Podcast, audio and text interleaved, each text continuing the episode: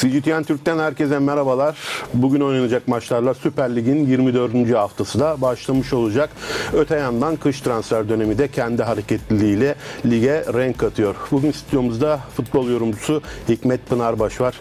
Sevgili Hikmet, e, şöyle özetleyeyim. Bizim radyomuzda da, e, kanalımızda da artık e, takip edenlerimizin ısrarla sevdiği ve talep ettiği bir girişle sana hoş geldin diyeyim. Gol atmaktan çok gol pası vermeyi sevenlerin spor programı numarası hoş geldin kardeşim. Hoş bulduk.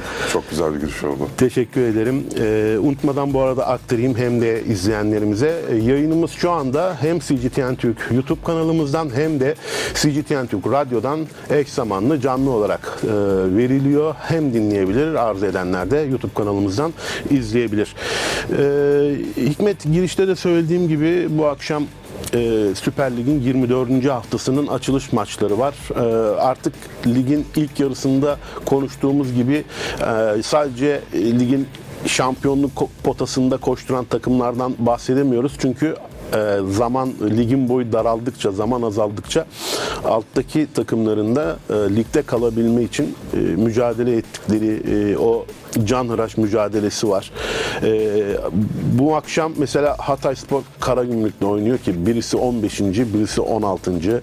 Öte taraftan hemen biraz yukarılarındaki Ankara gücüyle Sivas Spor karşılaşıyor. Birisi 11. birisi 10.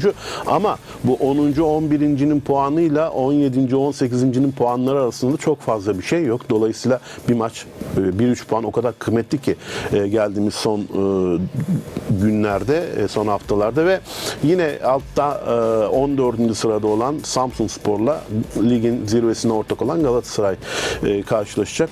Hepsi kendine göre çok önemli maçlar. Her tarafın, her her takımın özellikle hayatta kalabilmek için düşmemeye bir kısmının bir kısmının da işte Galatasaray gibi şampiyonluk için mücadele ettiğini görüyoruz. Dilersen şu Galatasaray maçıyla bir başlayalım. Ee, daha sonra belki zaman ilerledikçe diğer maçlara da değineceğiz. Tam bir transfer keşmekeşi yaşanıyor Galatasaray'da. Dün de burada e, eksik olmasın e, Eyüp Yıldız'la konuştuk. E, Eyüp'e de selam olsun tekrardan. İşte Boye gitti, Angelino gitti, Bakan bu gitti, şu gelebilir, bu gelebilir falan derken e, hatta bazılarının haberleri de imzalandı. Sabah burada, akşam burada, uçak kalkıyor havada falan sohbetleri yapılırken kesinleşmiş bir transferin olduğunu göremiyoruz hala. Bazı iddialar var ama e, bilmiyorum sen yoldayken ben yayını hazırlanırken biten bir transfer var mı senin bildiğin ama e, pek bir şey yok. Nedir bu Galatasaray'ın hem yaz transfer döneminde çektiği hem bu kış transfer döneminde çektiği çile? Şimdi öncelikle ben e, durum analizi olarak giriş yapayım. Transfer dönemleri normalde sezonun oynanacak futbolunun belirleyicisiydi şimdiye kadar. Kalite düzeyini bir adım yukarı çıkartan ya da bir adım aşağıya düşüren Doğru. süreçlerdi bunlar. Şimdi artık futbol transfer dönemleri için oynanan bir sürece gelmiş gibi sanıyorum. Sosyal medyaya bakarsak bu iş böyle. En yoğun e, hissedilen zamanlar Sanki e, maçlar reklam gibi asıl sinema e, doğru, e, doğru. transfer dönemleri doğru, gibi oldu. Doğru. Çünkü bu işin etkileşimi çok yüksek. E, gazetecilik anlamında altının çok fazla sorgulanabildiği bir süreç değil. Bazı başlıklar insanları özgür kılıyor mesela. Kaynak sorgulanmaz başlığı. insanları daha fazla özgür kılıyor.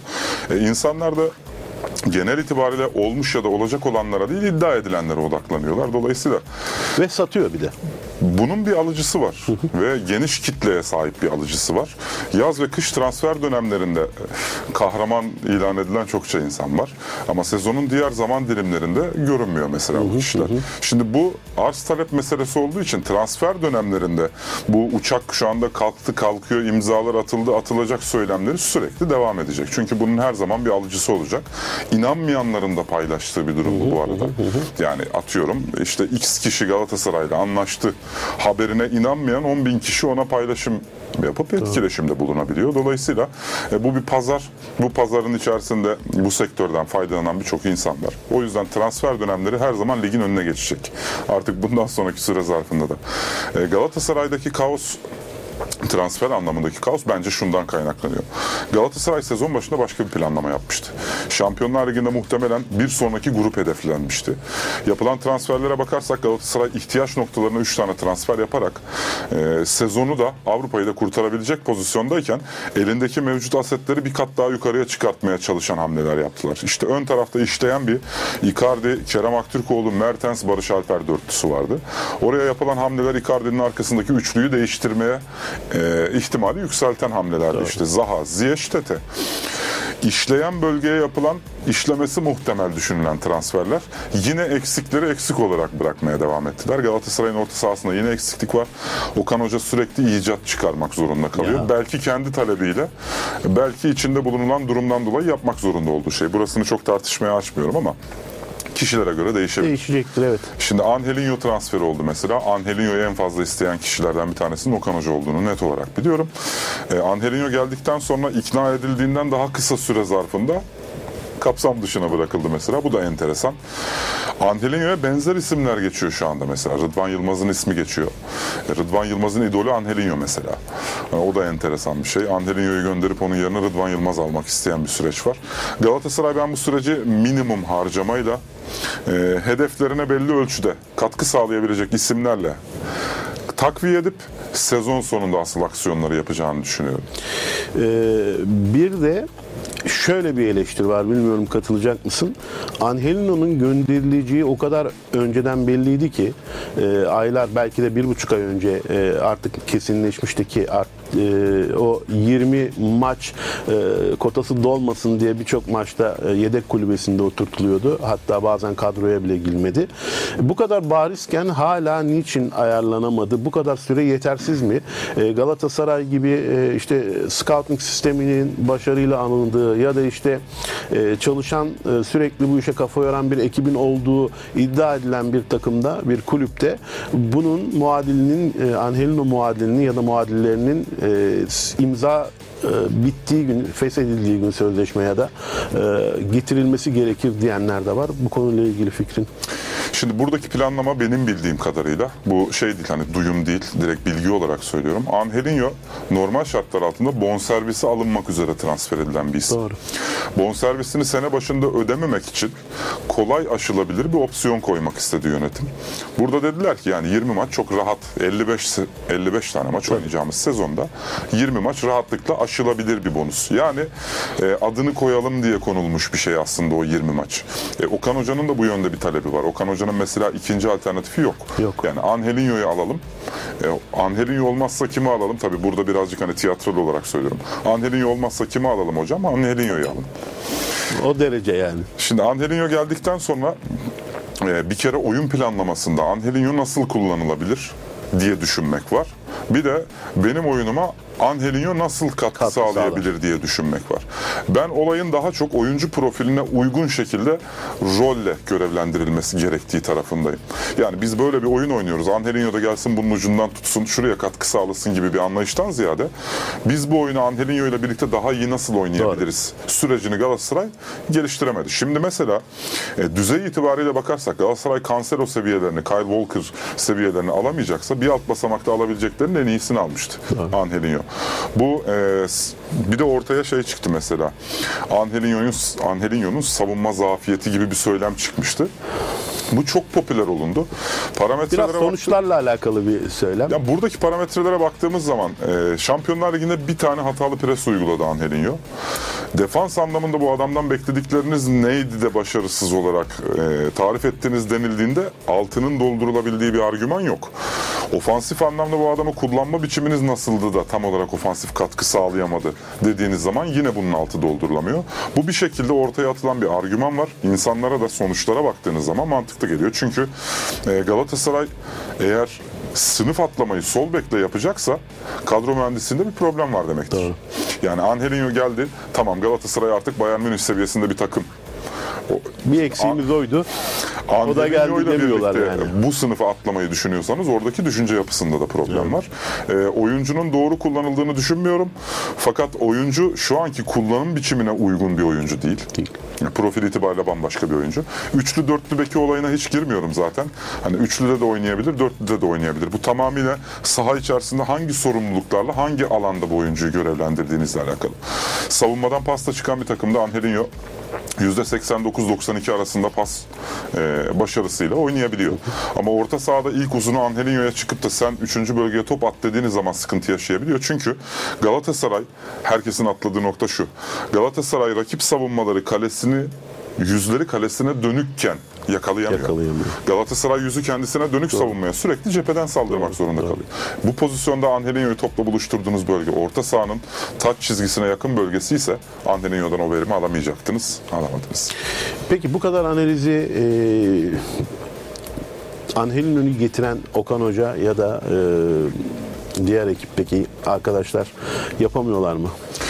Burada şöyle bir şey var. Ya Şimdi tabii onların da hata yapma e, durumu var. Yani mutlaka e, neden yapamadılardan ziyade bu kadar detaylı düşünmediler mi diye belki soruyu da değiştirmem lazım. Şimdi burada şöyle bir şey var. Ee, oyuncuları tek tek bakalım. Mesela Icardi'nin burada inanılmaz bir şahlanış ve toparlanış dönemi geçirdiğini görüyoruz. Aynı sürecin Ziyech'te işlemediğini görüyoruz. görüyoruz. Tete bedava alınmış imza parası vesaire yine bir maliyeti olan ama kendi maliyetinin iki katını vermesi muhtemel oyunculardan bir tanesi. Burada da Icardi'deki yükselişi göremiyoruz. Şimdi yönetimlerin bazen Okan Hoca gibi hocalar ellerini rahatlatırken bazen Okan Hoca gibi hocalar hamle e, problemlerine sebebiyet verebiliyor. Okan Hoca ben Kaan Ayhan'ı eleştirmiştim gelirken mesela. Bunu da her yerde açık sözlükle söylüyorum. Kaan Ayhan Galatasaray'ın ihtiyacı olan oyuncu değildir demiştim. Galatasaray Kaan Ayhan'ı ihtiyaç belirleyecek şekilde kadro mühendisliği. Peki merak ediyorum. Yönetti. Kaan Ayhan Galatasaray'ın oyuncusu derken hangi değildir derken hangi bölge için söylemiştin bunu? Şimdi Kaan Ayhan benim e, futbol anlayışıma göre bazı mevkiler devşirilmeye çok açık değildir. Kaan Ayhan'a baktığım zaman %33 stoper, %33 bek, %33 defansif orta saha görüyorum. Ortaya karışık gibi değil mi? Yani Kaan Ayhan üçünde de belli performans verebilir. Üçünde de e, size maç kazandırabilir. Üçünde de risk barındırıyor olabilir. Galatasaray mesela orta sahaya ihtiyacı olan profil Kaan Ayhan değildi bana göre. Yani şayet illa takım içinden bir örnek vermek gerekiyorsa Sergio Oliveira'nın Porto dönemiydi Galatasaray'ın tabii, ihtiyacı tabii, olan profil. Fakat Sergio Oliveira Porto'dan sonra Roma'da bir performans gösterdi. Roma'da defansif e, anlayışı yüksek Cristante ile birlikte oynamaya çalışan, dönüşümlü birbirinin arkasını kapatmaya çalışan denge oyununa yakın bir profildi Se- Sergio Oliveira. Şimdi Sergio Oliveira'nın son haline bakarak gidip aldınız. Fakat Sergio Oliveira'nın daha önce yapabildiği işlere ihtiyacınız var. Buradan netice alamayınca Kaan Ayhan'la başka bir şey oynamak durumunda kaldınız. Kaan Ayhan Torreira'yı rahatlattı. Fakat Galatasaray'ın ikinci bölgesinden top taşıyarak üçüncü bölgesine geçişlerine baktığımız zaman orada bir sıfır görüyoruz. Demek ki e, burada ihtiyaç olan profil bulunamadığı için ya da yanlış hata oynandığı için başka bir sistematiğe geçilmiş. Şöyle konuşalım. Galatasaray beşli savunmayla kendisine karşı mücadele eden takımlara ön tarafta 5 tane oyuncuyla yerleşerek ne kadar sonuç üretebilir? 10 tane adamın bulunduğu bölgeye sürekli top atarak ne kadar başarılı yüzde yakalayabilir? Bunu ters tarafından düşünelim. Ön tarafta asimetrik biçimde yerleşmiş bir üçlüye arkadan eklemlenen iki oyuncuyla e, nasıl farklı hücum edebilir? Evet, evet. Ya bunu bu şekilde düşündüğümüz zaman Kaan Ayhan'ın oradaki doğru profil olmadığını ama orada ihtiyaçları belirli ölçüde giderdiğini Torreira'ya da rahatlattığını görüyoruz. Peki şöyle bakalım. Rakipleriniz sahayı dikine olarak üçe bölerken siz ikiye bölüyorsunuz. Bu ikiye bölme pozisyonunda hem ofansif hem defansif olarak çok fazla sorumluluk sahibi olması gereken oyuncular var. Bunlardan mesela her maçta 10 üzerinden 9 performansı aldım hem ofansif hem defansif diyebileceğiniz bir adam var mı? Yok. O zaman eksikler devam ediyor. Yani evet yani muhtemelen biraz böyle Torreira'yı e, artık ada senin hatta bir tanımın vardı onu izlerken çok beğenmiştim. Bugün işte bel fıtığı olacak demiştin sen Torreira. Doğru söylüyorsun bence de öyle. Ee, onu o anlamda rahatlatan isimlerden bir tanesi Kaan Ayhan oldu. Ama öbür taraftan oyunun e, dikine oynanması kısmında e, destek verecek bir Oliveira profili asla çizmedi. En azından e, Porto Oliveira'sı diyeyim. E, ama yine de şunu söylemekte herhalde yanlış olmayacak e, Hikmet. E, herhalde Okan Hoca e, ligin en şanslı hocalarından bir tanesi ki o şansı e, olumlu anlamda kullanıyorum tırnak içinde. O şansı kendisi yaratan hocalardan da bir tanesi. E, en zor zamanlarında bile şampiyonluğa oynayan bir takımın e, bir sürü oyuncu eksikliğine rağmen elinde iki tane oyuncuyu pek çok yerde oynayabilen. Hani bir tanesi bile büyük lüksken aslına bakarsan futbolda bu seviyelerde iki oyuncuyu birden farklı alanlarda bunlardan bir tanesi az önce paylaştık işte e, Kaan. Kaan Ayhan'da diğeri de e, Barış Alper Yılmaz'dı ki son dönemin e, en büyük çıkışlarından yapan e, genç futbolcularından bir tanesi. Biraz da ondan bahsedelim. Bu alan değiştirenler, bölge değiştirenler genelde Kaan Ayhan üzerinden konuşurken bir defansif yapının içerisinden bahsediyordu. İşte stoper, sağ bek, defansif orta saha, çapa vesaire. Birbirine yakın mevziler. Ama öte taraftan şeye geçiyorsun. Barış Alper Yılmaz'a bakıyorsun. Hani biri Anya, biri Konya. Sol bekken, sağ bek, sağ bekken, sağ açık, sağ açıkken, santrfor, santrforken tekrar sol bek falan yapıp hatta bir maçta sağ açık, sol bek sonra da gol atan oyuncu falan oluyor yani. E, dolayısıyla çok fazla kıymetli durum değil mi bu? Şimdi Barış Alper için ben her zaman Keçiören zamanından beri söylüyorum. Sen onu Barış. daha önceden de takip edenlerden bir Tabii tanesi. yani hocasını da tanıyordum. Sürekli iletişim halindeydik. Ben hocasından bilgi alıyordum. Diyordum ki yani senin elinde çok acayip bir adam var. Gösterdiği performansın potansiyel tavanı yok. Değil mi? Fakat kendisi bunun farkında mı bilmiyorum diyordu. O da diyordu ki kendisi farkına vardığı zaman Türkiye'nin Henry'si olacak bu adam zaten diyordu ama bunlar tamamıyla ofansif anlamda söylenmiş şeyler. Yani Barış Alper ikinci forvet olarak oynuyordu. Sol kanat olarak oynuyordu. Mecburiyet olduğunda e, çizgiye basan bir adama ihtiyaç olduğunda da sağ kanat oynuyordu Sağ Barış kanat Alper. Şimdi Galatasaray'a geldi. Galatasaray'da sol kanatta beklenen ivmeyi yakalayamadı. Çünkü orada Kerem Aktürkoğlu ile mukayese edilme durumu söz konusuydu. Sağ tarafa koyduğunuz her maçta Barış Alper katkı sağladı. Doğru. Şöyle bir pozisyonu var Barış Alper'in. Nasıl daha iyi izah edilir diye düşünüyorum. Milli takımın santrfor yedeği. Galatasaray'ın sol bekini, sağ bekini, sağ açık ve santrforunu yedekleyen isim. Yan mevkisi asıl mevkisi oldu bu adamın. Ama buradaki e, çalışma parametresini kesinlikle saf dışı bırakmamamız lazım. Barış Alper, e, çoğu futbolcu, futbolcuların çalışma dönemlerine çok saygı duyuyorum. Herkes emek sarf ediyor, herkes mücadele Mutlaka, ediyor. mutlaka. Barış Alper'in diğerlerinden en büyük farkı diğerlerinin istirahat dönemlerinde de gelişim sürecine odaklanıyor olması. Yani Barış Alper için artık İdman gelişmek sonrasından ya da dinlenme zamanlarından bahsediyoruz. gelişmek hobi olmuş durumda Barış Alper için. Mesela bir futbolcu çok yoğun bir hafta geçirir. O hafta 3 tane maç yapar. Sinemaya zaman ayırır. işte tiyatrosuna gider ya da e, gece bir müzik dinlemeye gider. Konserdi vesaireydi. Barış Alper'in gelişim artık favorisi ve hobisi olmuş durumunda. Çok güzel. E, herkes idmandan çıkıp hazırlanırken Barış Alper'in spor salonuna gittiğini görüyoruz mesela. Aynı zamanda şöyle de bir artı var.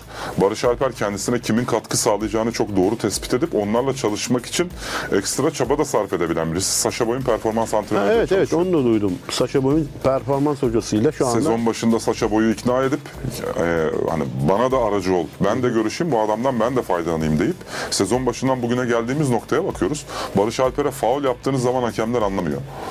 Yani o kadar güçlü kuvvetli. basıyor ki yere. çok kuvvetli. İşte birkaç tane gelişim parametresi var. Onları da standardın üstüne çıkartırsa ki şu anda bile İtalyan kulüplerinin en istediği adamlardan. Çevre tanesi. kontrolü hakkında ne düşünüyorsun?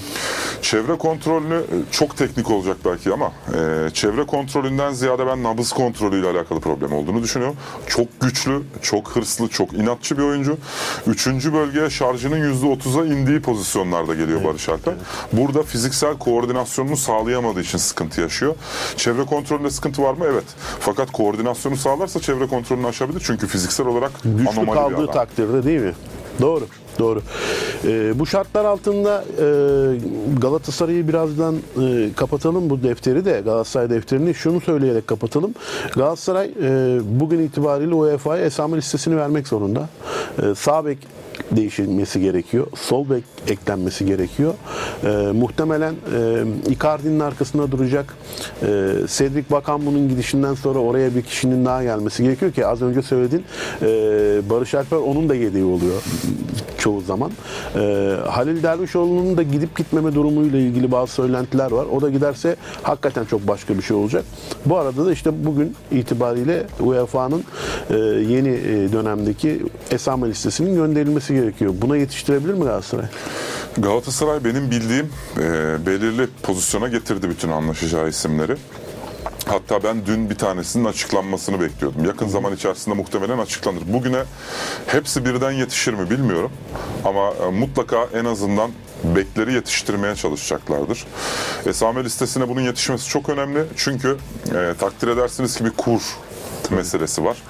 Galatasaray'ın Saşa Boy'un satışıyla ki Saşa Boy'a 2-2,5 senedir Galatasaray emek veriyor, zaman harcıyor. Performans trendi düşse bile şans vermek durumunda. Sürekli bu oyuncuyu el üstünde tutmak zorunda ve bu oyuncuya performans gösterebileceği bir platform sunmak zorundaydı.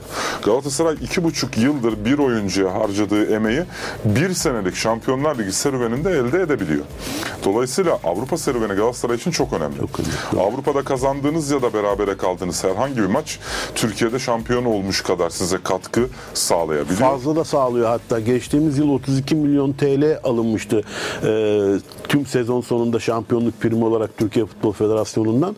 E, o da sanıyorum e, Şampiyonlar Ligi'nde bir maçta alınan galibiyet parasının üçte biri falan yani.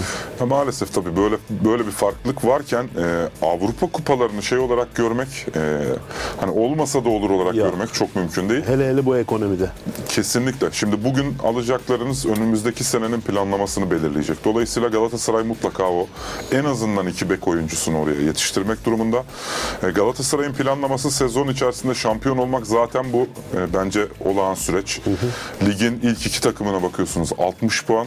Takip eden en yakın rakibi 37 puan. Çok geride kaldı. İnanılmaz bir kopma yaşandı. Çok geride kaldılar. Bahsettiğiniz alt tak, altta kalan takımların puanlarının birbirine bu kadar yakın olmasının iki müsebbibi Galatasaray ve Fenerbahçe'nin puan kaybetmeden buralara kadar gelmesidir. Doğru. Ben yetiştirileceğini düşünüyorum en azından Avrupa Ligi'ne bu transferlerin iki tanesinin en azından. Yetiştirilmezse de şunu düşünürüm. Galatasaray e, bu sene planladığı şekilde ilerleyemedi. Dolayısıyla birisinden vazgeçmek zorundaydı. Avrupa Ligi'nden vazgeçti. Yani ligi etkilemez mi peki bu? Galatasaray ligi sonuna kadar götürür. Götürür. Bu kadro Mevcut yapısıyla. haliyle de Ee, e, devşirmelerle ya da işte muhtemel eksilecek olan oyunculardan bir tanesi Kaan Ayhan olabilir. İnanılmaz yüklenildi sezon başından beri ve benim bildiğim kadarıyla son 3 haftadır e, 60 dakikalık performans alınması öngörülürken daha fazlasını yüksek eforla vermek Doğru. zorunda kalıyor Kaan. Doğru. Ee, ligin 20. haftasına kadar rakiplerini size antitezler üretmeye çalışır. 20. haftadan sonra rakipler geliştirdikleri antitezlerle sizin karşınıza çıkar.